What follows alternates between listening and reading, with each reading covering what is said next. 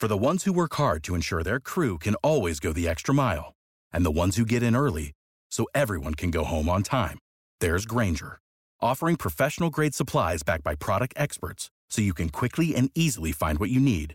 Plus, you can count on access to a committed team ready to go the extra mile for you. Call, clickgranger.com, or just stop by. Grainger, for the ones who get it done.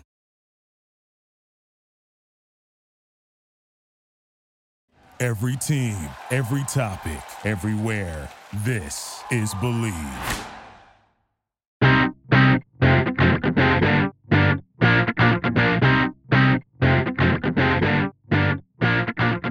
Hey, welcome back to the Dugout Dudes on the Believe Podcast Network. I'm Brett Tomko with uh, my co host Josh Luke. We've been talking to Eric Byrnes on what has been going on since retiring from baseball and getting into the sport of endurance racing. Uh, Eric has brought us many stories about his uh, introduction into the sport and what he has recently done by completing a triathlon across America, which included a seven mile swim across the San Francisco Bay, a 2,300 mile bike ride from Oakland to Chicago, and a 900 over a 900 mile run to New York, finally finishing up at Old Yankee Stadium.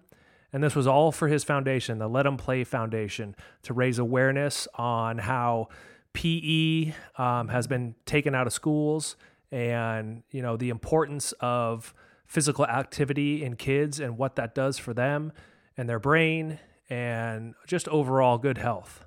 So we will continue with part two um, of our discussion with Eric Byrnes. So here we go. My real question, actually, because I'm so fascinated by all this, because um, I, I, knew none of this since your your playing career. I was a big fan when you played. Uh, but but here's a, a, question that, that I had Brett the other day when he said, "Hey, I got Eric Byrnes lined up. We're going to talk about um, the movie."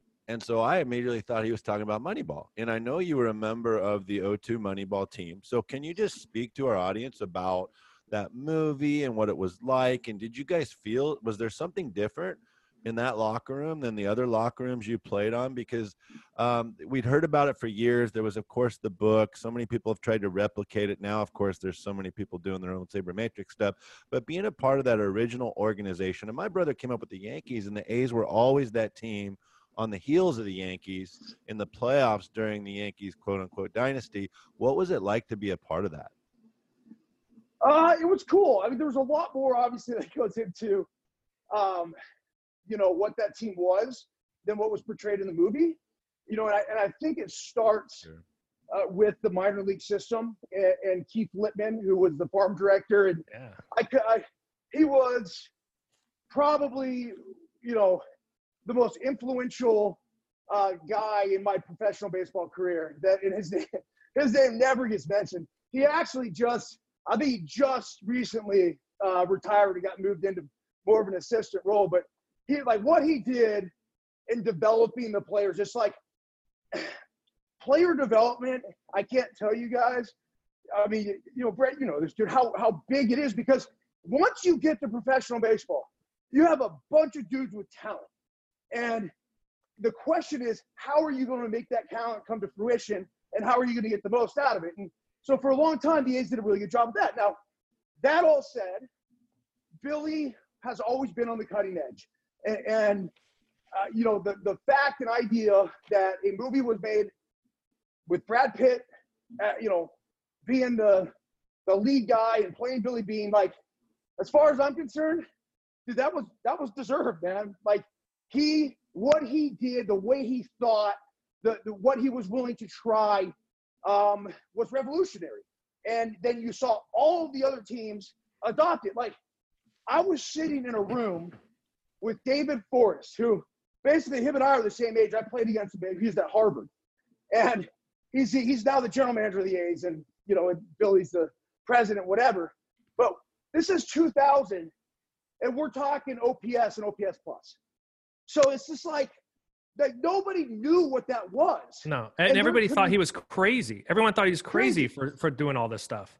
So you know the parts of the movie where you see like Billy or David and like sitting around with with it was Peter Peter Brand too, who was Paul DePodesta, but sitting around and explaining to the players like they communicated to us. They told us the numbers that they were looking at to evaluate.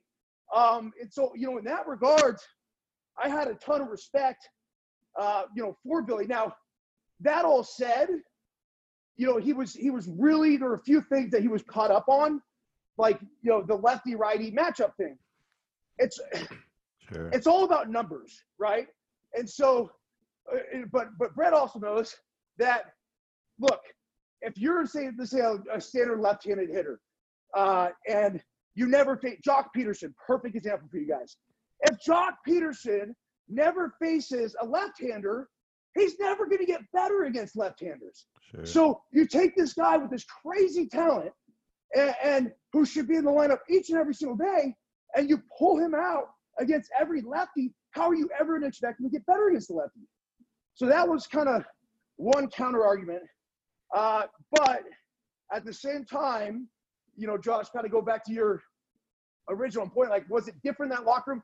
Yes, because you had 25 guys that bought into a role, 25 guys that didn't care who got the credit, and that is very rare in I was going to say professional that, that baseball. that's hard because the game has changed. I mean, when when you and I came up, and I, I'd like to know your opinion on this. Is you know it was very different. We came up and there were the veteran guys and they clubhouse and the rookies, you know, knew their place. They knew not to speak. It's very different now, and I think it has to do with there's a lot of money involved where these these kids come up from the get go. They've already made their money, and they walk in the clubhouse and they know they're the franchise. They know they are are the guys there. So there's a different mentality, and and the game has changed. There's a lot more. Could you imagine? I mean, could you imagine when we came up, the showboating and the bat flipping and all that stuff? I mean, if somebody bat flip on me in the third inning, dude, they're getting one in the neck like the next time up. That that doesn't happen anymore. The game has changed so much. But you're right. They the, the people have to buy into it. And they have to fully. I hated facing Oakland or a minor league organization, like an Oakland organization in AAA, because you knew you knew the game was not going to be easy and flow, and kids were going to be coming out of their shoes early in the count. You knew they were going to work counts, which as a pitcher, I mean, here I go. Now I got to work. Now I know my pitch count. I'm, I'm I may last five innings, six innings because I'm going to be up in the hundred at that point because Oakland, that's what they were about. That's and like you said, it was re- it's revolutionary because now every team is looking at those numbers. Every team is dissecting it to like a crazy degree. Almost, and I, this would be interesting. in Your opinion? Is it too much? Or is it the analyzing too much stuff now, or or do they just need to figure out what's important and and what they should really be looking at? Yeah, I, th- I think there's a fine line when it comes to the players. Um, you know, Torey Lovullo, uh, who's the manager of the Arizona Diamondbacks, I- think he does a really good job in the communication between uh, the players and the front office personnel. And that's why you know, I think the manager's job is so important right now because basically you could give you would give a player, you have to know how much you could give somebody right? And, and you know, it, it's easy to say, well, you give them what they want and whatever, but it's like you have to be very gentle when you force feed some, you know, something to Right. somebody, and because you can't force it. If you force it, you lose them. You have to just be able to, to explain to them and say, hey, look, like this is the reason why I want you being aggressive on the OO count because you get a fastball 75% of the time as opposed to 52%, which is league average now, and yeah, yeah, yeah. So you make these things make sense to these guys, um, but you don't want them thinking when they're in the box. You can't Right. think and hit at the same time. It's just, you know, we, we, we know that. It's just, it's a natural, instinctive reflex thing, like very complex between the eyes, the mind, and the body all working together. So it's, uh, I just, you know, I just think that it's really important to make sure you figure out who can who can digest what. As Right, a that's a good baseball way to put it. analyst, I love it. Baseball analyst, like, give me every number you could dream of. I want all of it. Right, So and let me then I mean, you- go ahead, go ahead, Brett. Well, yeah, no. He, Eric was saying like hitting. You know, you can't think up there as as pitching. The the times that I got most in trouble is when I'm thinking too much. I mean, there were points I still remember. A, a I was facing Barry Bonds and I was going through a little bit of a struggle, and it was like I would think, all right, little step, leg kick, break your hands, arm up. Like if you think that much, you got no shot. Because at that point, what am I trying to do? Where am I trying to throw this ball? Sound like Crash Davis there, man. No, seriously. And there's times. I mean, that's why baseball is a very hard thing. Hitting's hard, pitching's hard, uh, and and if you're there, you got to react. It's a it's a complete reaction um, type game. And if you're if you're clouded, if you're if you have more than I I always said that I could have like one thought process, maybe two if I was locked in if I was really locked in, I could think two things during my delivery and still figure out what I'm trying to do with the pitch.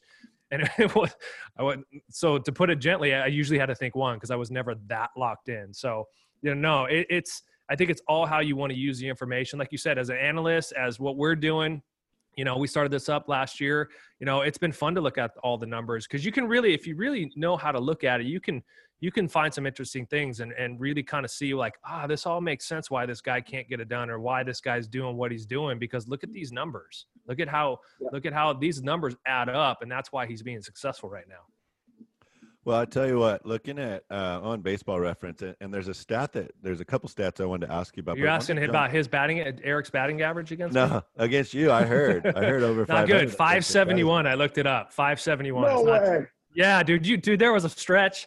I can, dude, I remember. I can remember. You almost decapitated me one at bat in Arizona. Uh, up the middle, I do. Up the that. middle, dude. You almost killed me. And I saw you afterwards in the in the in the tunnel. Like I think it was a getaway day. I was like, dude, you almost killed me. He's like, oh man, I just got a pitch I can hit. well, that was the year probably. Hey, so so this is the the number that jumped out at me: six hundred and ninety nine plate appearances in one season. That's crazy. In two thousand and seven with yeah. Arizona. Granted, it was that you were you were top twelve in the MVP voting, had a great year, but that's a ton of at, at bats. Yeah, it was. Uh, you know, one of the things I pride myself on was, you know, being able to play if I got the opportunity. So, you know, I played ten healthy years before I eventually twinged a hamstring, and then uh, tried to play through it and popped it off the bone, and then came back and got hit in the hand and shattered my hand and whatnot. But well, let me yeah, ask you. I saw, I saw that video of, of your son dotting you up. That was oh, he's man. going right for the weak spot. I shattered my hand yeah. too. That's how, that that was my last game. Was I got my hand shattered, had to have surgery. So kind of hit home. I was like, oh man, that little kid just went right up and in on him right there. Let me ask you about the free agent process, uh, where you sure. ended up in Arizona as a free agent in 06, correct? Yeah, that was your choice to go there, or was that a trade? No, it, it was my choice. So I, I, I got traded I was in Oakland from 2000 2005. Got traded to Colorado at the All Star break in 2005.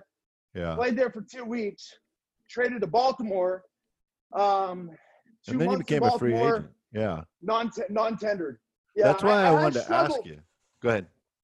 I struggled in in Colorado, struggled in Baltimore, just tough second half of the season. Um, you know, I think for a lot of different reasons, but I, mainly it was just trying too hard, right? Trying, but when you got but, teammates and whatnot. But the next couple of years were the best years, and that's why I wanted to ask you. You going through that free agent process is is really an honor that you earn because you've been in, you know, playing at the highest level for all those years. One of the things I noticed is your first year in Arizona 25 stolen bases. You know, that's eight more than you'd ever had. And then the next year, what happened? The next year, you, you took off 50, 50 stolen bases, only got caught seven times. Was that important to you in the free agent process? Did you tell the teams, hey, I want to run more? I can run. I know there's a random question, but I'm looking at the stats. Yeah. On, maybe he just wanted to run. well, you, you know what, Josh? I was always like, I would say like my best attribute as, as a baseball player was that I was an athlete. So sure, I don't think I was tools. ever. I don't think I was ever a great baseball player, um, really at any point. No, but dude, I, come on. You make it to the major leagues, you're a good baseball player. Yeah, well, of course, but but in, in the kind of these grand scheme of things, like compared to other big leaguers, um, now don't get me wrong. again. Like I had I had a, a couple good years and whatnot, but I felt like my strength was my biggest strength was my overall athletic ability, and so when I was in Oakland, they were on that stolen base kick where it's like you cannot get thrown out because outs are valuable. Makes a lot yeah. of sense. But there's a threshold that says if you could steal at 80% or above, the stolen base is worth it. So I was always really cautious stealing in Oakland. But if you look at like the numbers there. I don't remember what they were. You only got caught I- I stealing, I, think, eight times in five years. Yeah, it shows. Yeah, it's crazy, crazy. Because All right. I, I just, it, it was one of those things. So what happened is times, I got to Arizona, and Bob, Bob Melvin came to me the first year, and he goes, "Hey man," he goes, "Every time you get on base, I want you to steal." And I'm like, "Okay, Bob, yeah, sure." And I ended up stealing like with 25 out of 26 or something. And he goes, the next year I show up again in spring training in 2007. He goes, I don't think you understood me. Every effing time. Still. And so I'm like, okay. And so that was the first year that I felt like the chains got taken back. And I wasn't worried about whether or not I was going to be in the lineup the next day. It was a, it was really, Sure. you know, one of the only years that I played where I went to the clubhouse and I just, I didn't even check the lineup. I knew I, I, I knew I was in there. Leading Right, off, right. probably, I bet. I, I hit, I'd lead off one day, hit fourth the next, Yeah. hit, hit.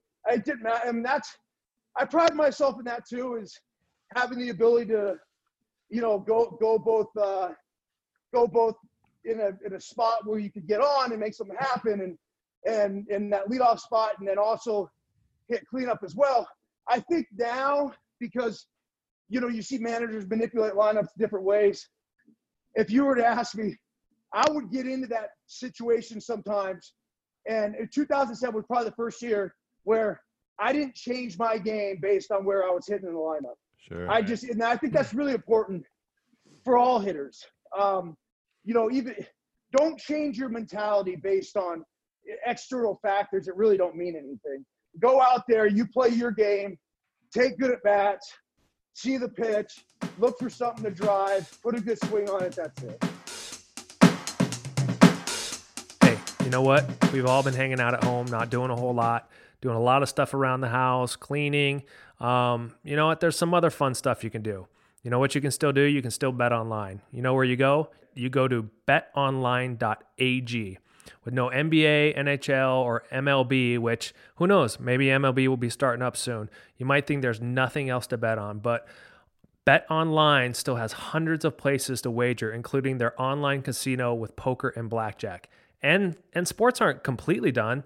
There's still some other stuff you could bet on. Mixed martial arts, American Idol. That's right, you can bet on American Idol. The elections, the spelling bee, and their $750,000 poker series. There is still some fun to be had on betonline.ag and use their promo code MyPod100 to receive your welcome bonus on your first episode. That's right, you get an extra little bonus. Again, that's betonline.ag. B E T O N L I N E dot A G and use the promo code MyPod100. M Y P O D 100. Bet online, the fun never ends.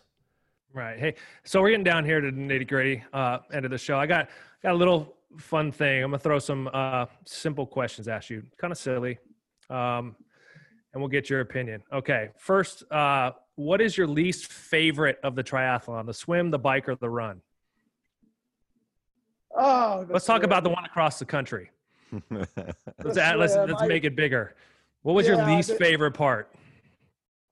the swim. It- It's it's it's gnarly. I mean, drop, hopping into 52 degree water, uh, shark infested. You know, had a juvenile great white shark swim right underneath me. Um, the being out in the middle of the bay with the barges, um, The current. the current. Geez, uh, I was swimming basically uphill for the last mile and a half, two miles of the swim. It looked like, and you, you could tell in the dock, it looks like I was swimming Yeah. backwards.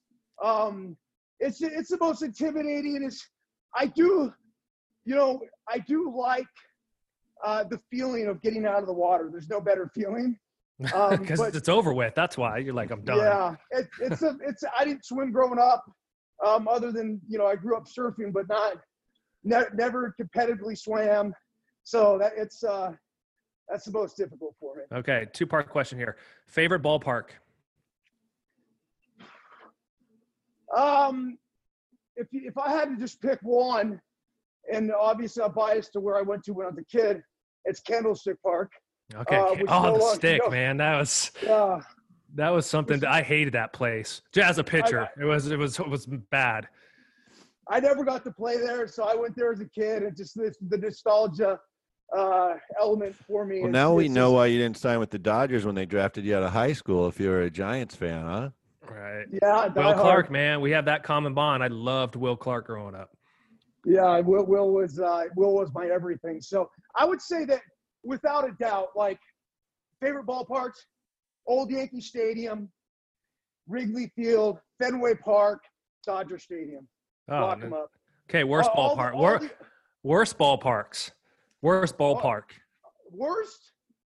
Um, I mean, there's not a bad big league ballpark. Well, it's funny it that you're asking that. the guy who was drafted by the A's and played for some great years about the worst ballpark because I know what a lot. I think of there's guys- some worse ones. Eric played early enough where he played in some of the older ballparks. yeah, no, I, I mean, I the call the they call the Coliseum the giant toilet bowl, but it's you know the thing about the Coliseum is just like I liked playing there. I had no problem. The worst ballparks were the ones where I didn't play well. Right? It like Minnesota. Spoken I- like a I- true athlete right there. Yeah, the, the, the uh, Minnesota was liked- bad. Yeah, Minnesota. I- uh, uh, old uh, Metrodome, like, Milwaukee. I, I didn't hit. I didn't. I never played old Milwaukee. You know where I love the ballpark. I love the city. I love the road trip, and I never played well. It's kind of funny because I signed with them with Seattle. Seattle. So, yeah. You know, That- Seattle was great. That was great. All I right. was- uh, everything was great about it, but yeah, you know, so anyway. it's a big ballpark. Yeah. All right. Worst state you crossed during the uh, trip across America. Toughest state. So it's by far and away, and it's not even close. Wyoming, and it's I don't say in the sense that because if I had to move tomorrow, there's a good chance like I tell you I'll go move to Wyoming. Like I loved Wyoming. Why was it? Why was it bad? Ah, it's, it's a wild west. We might as well have been crossing in a covered wagon. I mean, it was the the stuff that I saw there.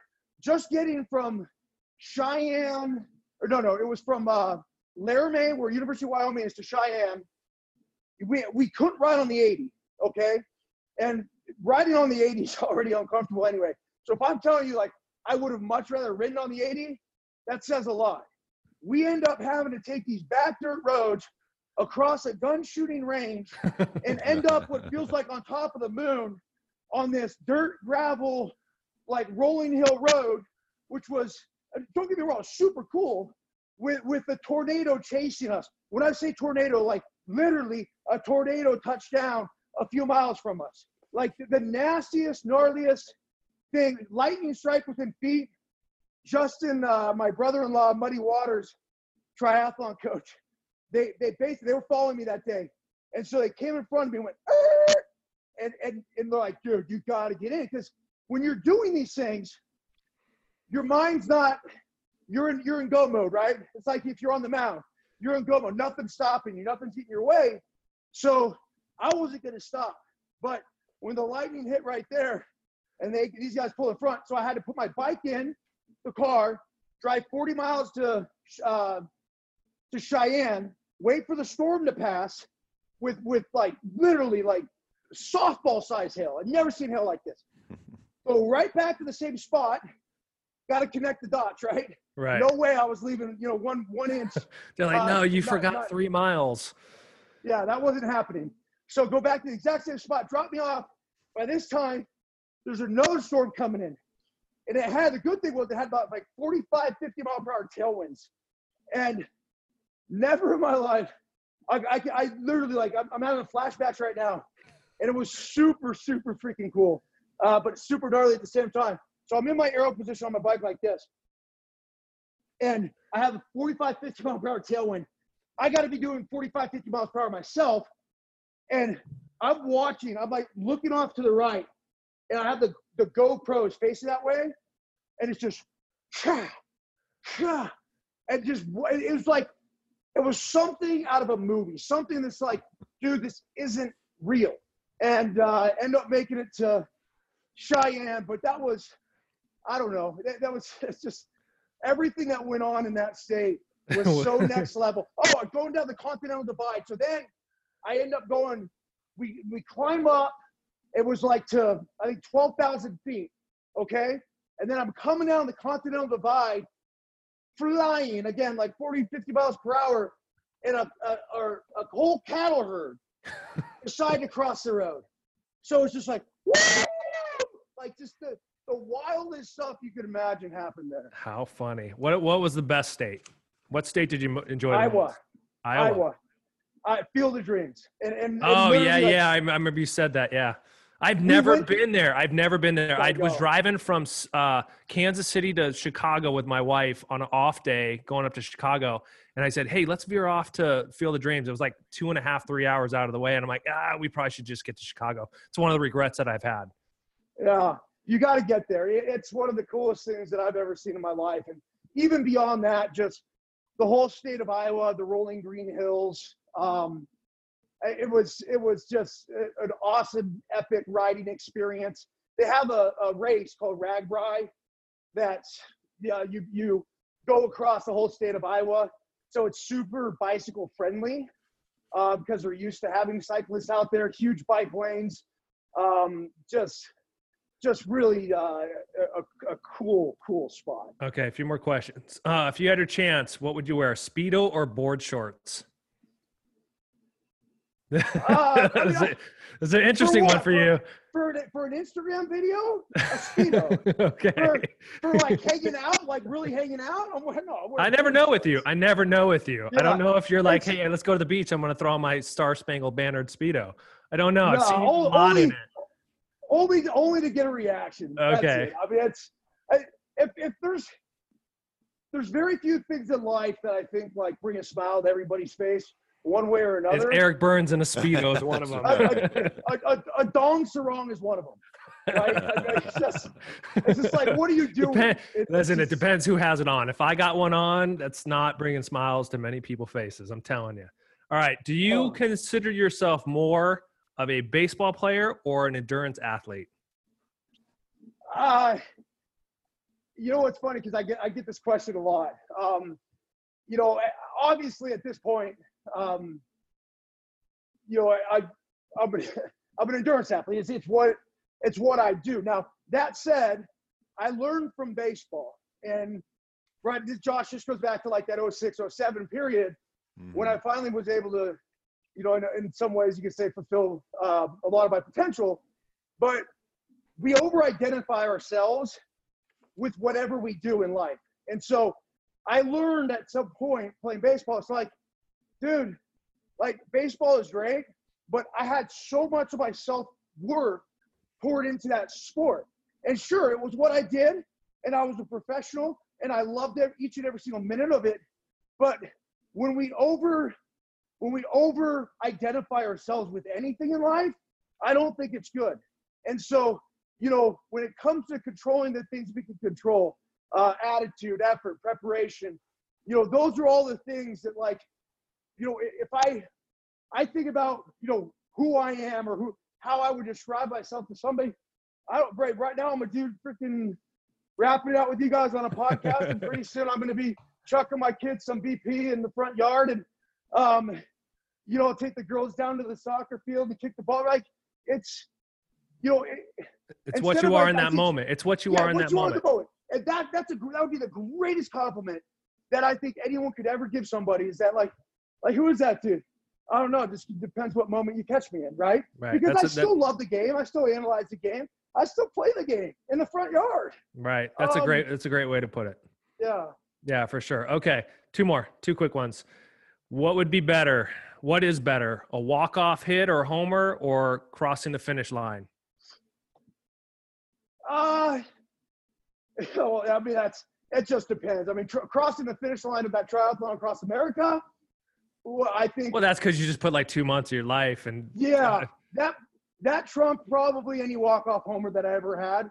Um, but uh, you know, for a standard race, it's like, uh, you know, it, it, it all depends. Is we get out what we put in, and so when you're heavily invested, uh, physically and mentally into something, um, you know, I think we all know that the reward at the end of the day, whether it was crossing the finish line of the try across America, uh, you know, or hitting a walk-off homer you know, I can think back, I you know, a homer I had in the playoffs against the Cubs, and like a really cool period in time in my career.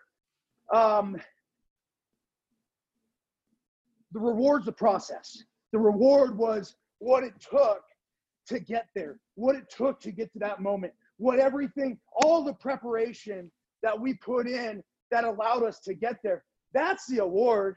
I'm telling my kids that they just got a bunch of trophies sent to them because the ski season got cut short, and all three of them did great, and um, you know finished towards the very top of this pretty gnarly, you know, far west ski racing division out here, and it's just they killed it. Your right? kids are st- your kids are st- are studs on the slope. they're, they're, there's- they they are, but you know what? They put in a lot of time. But they're sitting there, they're talking over like, they're talking about this trophy or this trophy or this trophy. And, well, mine's bigger and mine's this, mine's that. and I'm like, like you sit up there and there's three Emmy Awards that I was fortunate to be a part of an MLB network team that we won, right? And they're sitting up there. I'm like, have you guys ever heard me say a single thing about the like these awards? Like, I don't care. Those awards are cool, and it's a nice little thing. It's like, hey, sure, it's a celebration of your accomplishment. But you guys know what the real award was? The reward was you freaking charging down that mountain and making the perfect turn, and the practice that you put in, and hanging out with your friends and doing what you did. That's the that's the reward. That's, just a matters. remind. That's a reminder of that. That's what That's that a, it's a reminder of the process. You know what? Right. That's freaking. I'm I'm I'm writing a daily hustle on that. The reward yes. is a simple reminder of the process. Right. Okay. You got to pick one of these. I'm not going to let you get off on on on saying either one is great. Win a World Series or win an Ironman.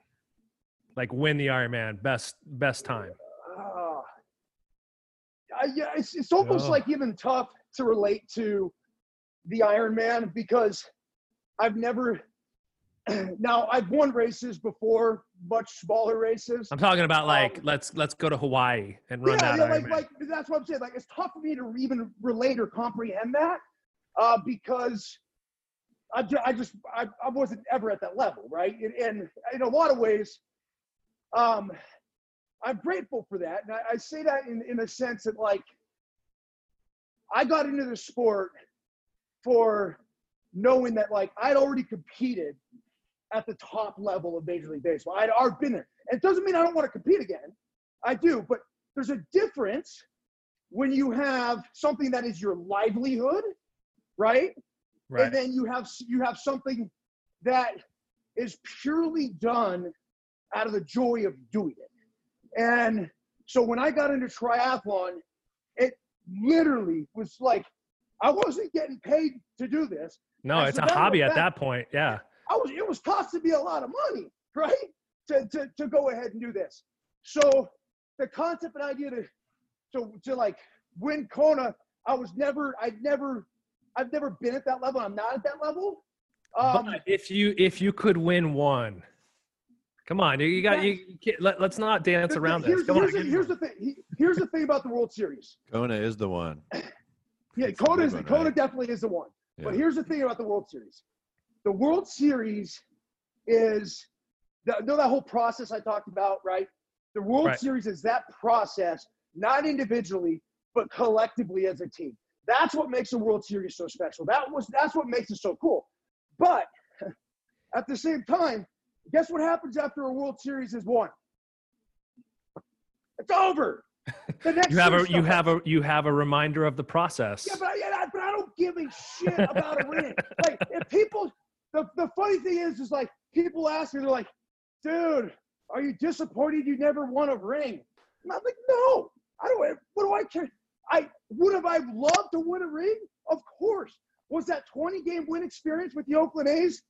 Like that alone, in a lot of ways, Maybe was- even kind of like winning a ring. It was just like this, such a euphoric experience. And the way back then that it got so much attention as it built up. And, you know, I mean, they ended up making a movie out of it.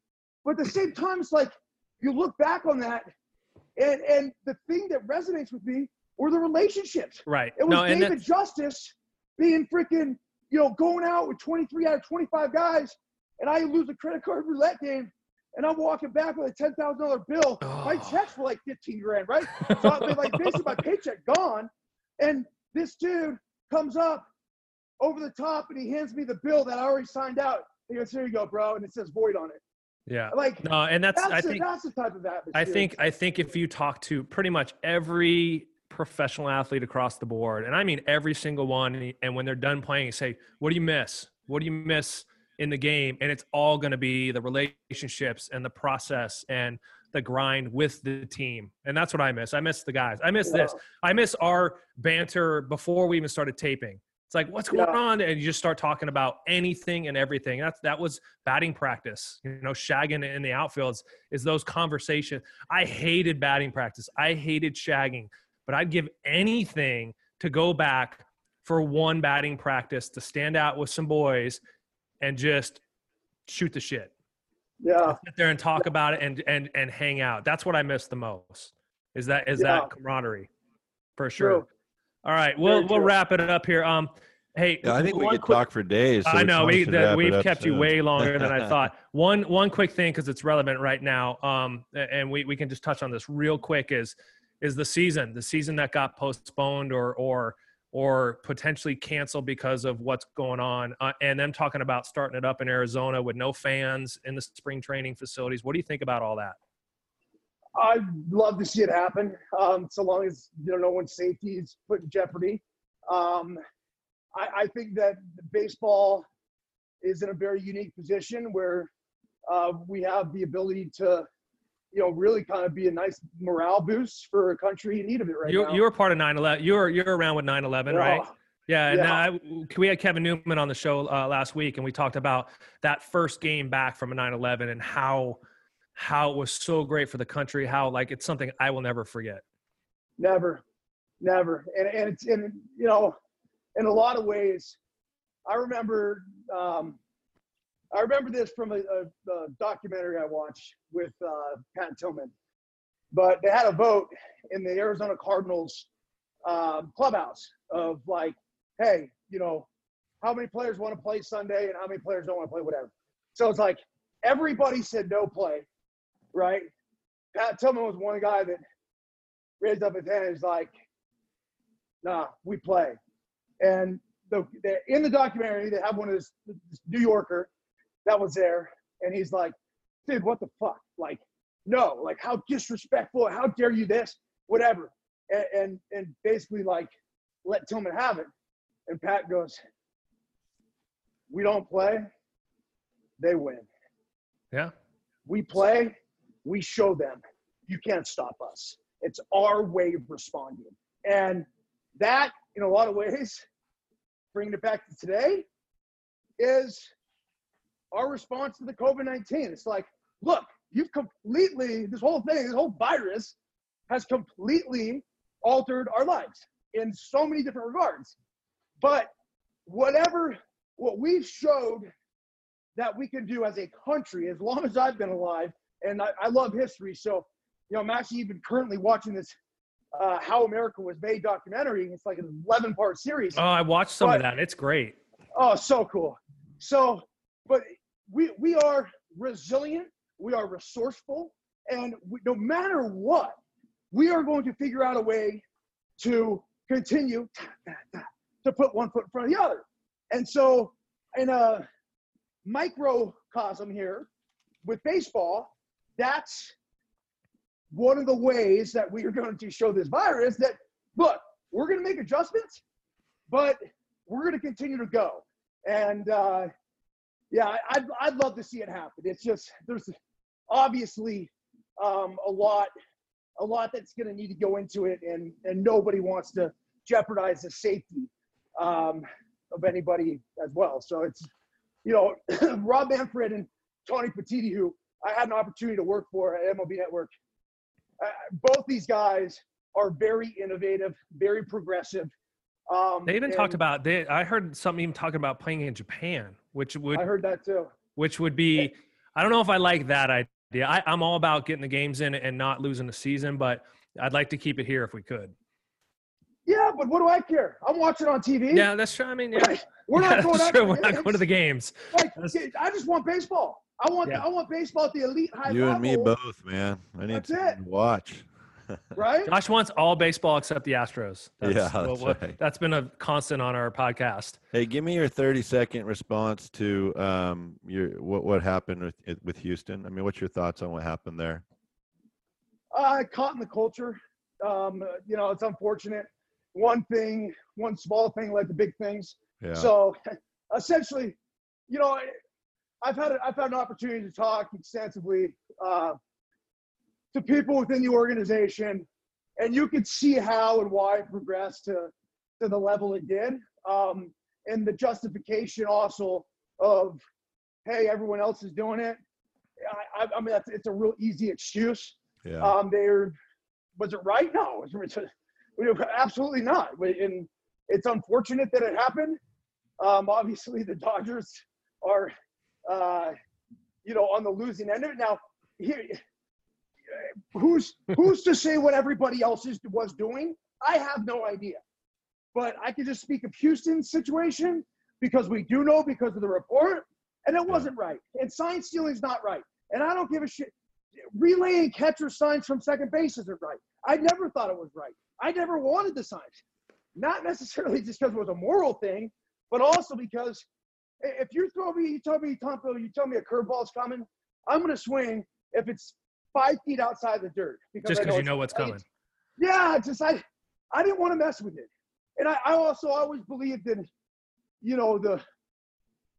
Look, man, you, you start cheating the system. It's the same reason why why I never did steroids. Like it's to go up to bat, like you have that moral conscious thing in the back of your head, like, nah, man, I didn't do this right, yeah. right? Right. Like it's there's something deep inside. Yeah, there's a there, you know, Yeah. Eric. There's a lot of people that, that they don't they don't have that thought process. They don't have they don't care. We know you know a lot of people. I know a lot of people that did a lot of steroids. ju- They it's don't ju- it's ju- doesn't it's bother them. justifiable though. It was Yeah. so easy. So if I had done it, and I've said this, it's like I don't even know if it was a moral thing. Like I'm like I don't need to get faster. I don't need to hit the ball further. I need to lay out the two-two curveball in the dirt. Then I come to then I come to find out that like it helps your eyesight, and I'm like, oh shit, man, I'm glad I didn't know that. Right. So at what point? And, and then at, at what point is it like? How much was it going to guarantee you success? And and and ultimately, I think there's something uh, you know intrinsically wrong about about cheating. It's just it's just not you're right. It's not right. And so when we we've created a culture, and it's not just in Houston, but in Major League Baseball for 150 years that fosters cheating. So when you have pitchers that use pine tar, we never use- use pine tar. You are at Oh, never. there's none, But- never. Red has clarified that for us consistently. The pitchers don't cheat. I'll tell you exactly I where mean- I put it. I'll tell you exactly where I put it. It- it's it, it's incredible though that legalize pine tar, right? Like, but just make it to an extent. Like, we need to. If the players can't govern themselves and, and teams can't govern themselves, which they can't, they've proven they can't. We need to govern them. We we need to now govern them. That the, the at least the sport needs to now govern them. So I'd like to see all technology gone, out, done, nothing in the dugout. Um, and as far as like pitchers with the pine tar, sure, go go ahead. We're You just know, trying to say I'll- my, my justificate. We're just trying to say the balls were slick, so I just didn't want to let one loose and, and, and they were. But they, were slick. Those, those old major league balls, those little rock, Ah. you know, little rocks with no seams. Dude, So I was just cleaning. would- I was don't I was blame you guys. I was doing the quarantine clean out in my garage and I came upon a box of stuff from the beginning of my career and the baseballs. And I pulled out a baseball from 1997 and had a, a 2019 baseball. And the difference is crazy. Yeah. Crazy how Really? like tacky one was and that you could feel the leather and it was bumpy to now where they're like ping like ping pong balls or like lacrosse balls like that. It's crazy. It's crazy. It's it's interesting. Well, listen, Eric. Um, always entertaining. Um, let me let me let me throw down some. say- If you don't follow Eric on Instagram or Twitter, uh, you're doing yourself a disservice. Um, it's at eburns22 on Instagram and the same on Twitter. Your podcasts, the Hustle podcast. You can get it on probably any podcast, um, your favorite ones, or ericbyrnes.com. The Effort List, Lessons from a Human Crash Test Dummy is the book you wrote. Um, your foundation, letthemplay.org.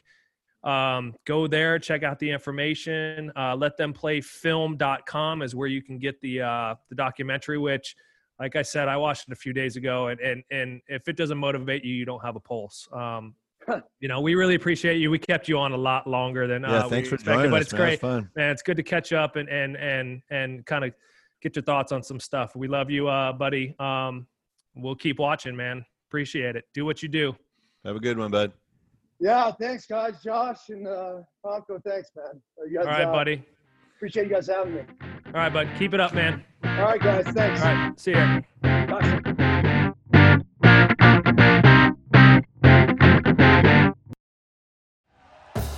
Thank you for listening to Bleav. You can show support to your host by subscribing to the show and giving us a five star rating on your preferred platform. Check us out at Bleav.com and search for B L E A V on YouTube.